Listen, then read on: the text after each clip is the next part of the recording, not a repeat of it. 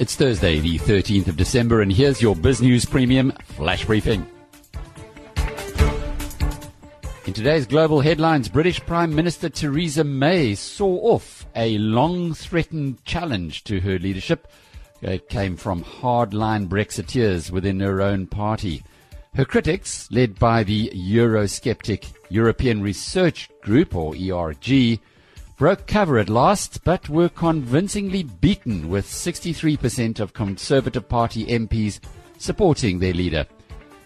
The ERG, which boasts over 100 Conservative MPs as members, gained little additional traction outside of its ranks, polling 117 votes against the 200 by Mrs. May's supporters.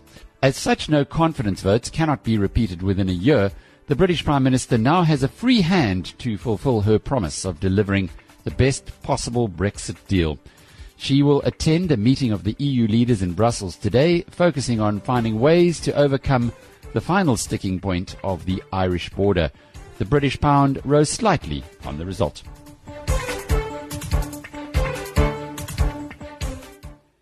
American news media is giving blanket coverage to the jailing for three years of President Donald Trump's confidant and longtime lawyer Michael Cohen. Cohen told the court that in the critical period ahead of the 2016 presidential election, Trump instructed him to pay hush money to two women with whom the now president had had affairs. Cohen, who began to work for Trump in 2007, and to whom he claims to have had blind loyalty, told the court, Time and again I felt it was my duty to cover up his misdeeds.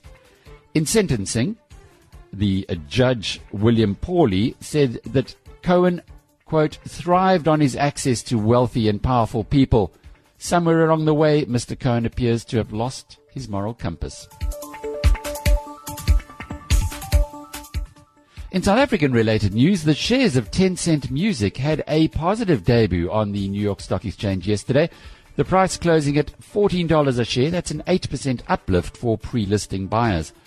One of the biggest IPOs in recent years, the Chinese music streaming service has delayed what was supposed to have been a listing first in October because of market volatility. It's the last big new listing of the year uh, and one where 227 companies have raised over 60 billion US dollars on US exchanges. That's up 22% on the previous year's 49 billion dollars. JSE listed Naspers owns 30% of the equity in Tencent, which is the holding company of the newly listed business. South Africa also prom- uh, features prominently in this morning's influential Financial Times of London, which carries a lengthy article focusing on, quote, explosive claims emerging about Gupta's influence over the ANC and government. The piece says that recently appointed Director of Public Prosecutions, Shamila Batohi, has hinted that she will set up a specialized unit focusing on state capture crimes – Ms. Batohi, who has served at the International Criminal Court for almost a decade, starts her 10 year term as the director of South Africa's National Prosecuting Authority in February. This has been a BizNews Premium Flash Briefing. I'm Alec Hogg. Until the next time, cheerio.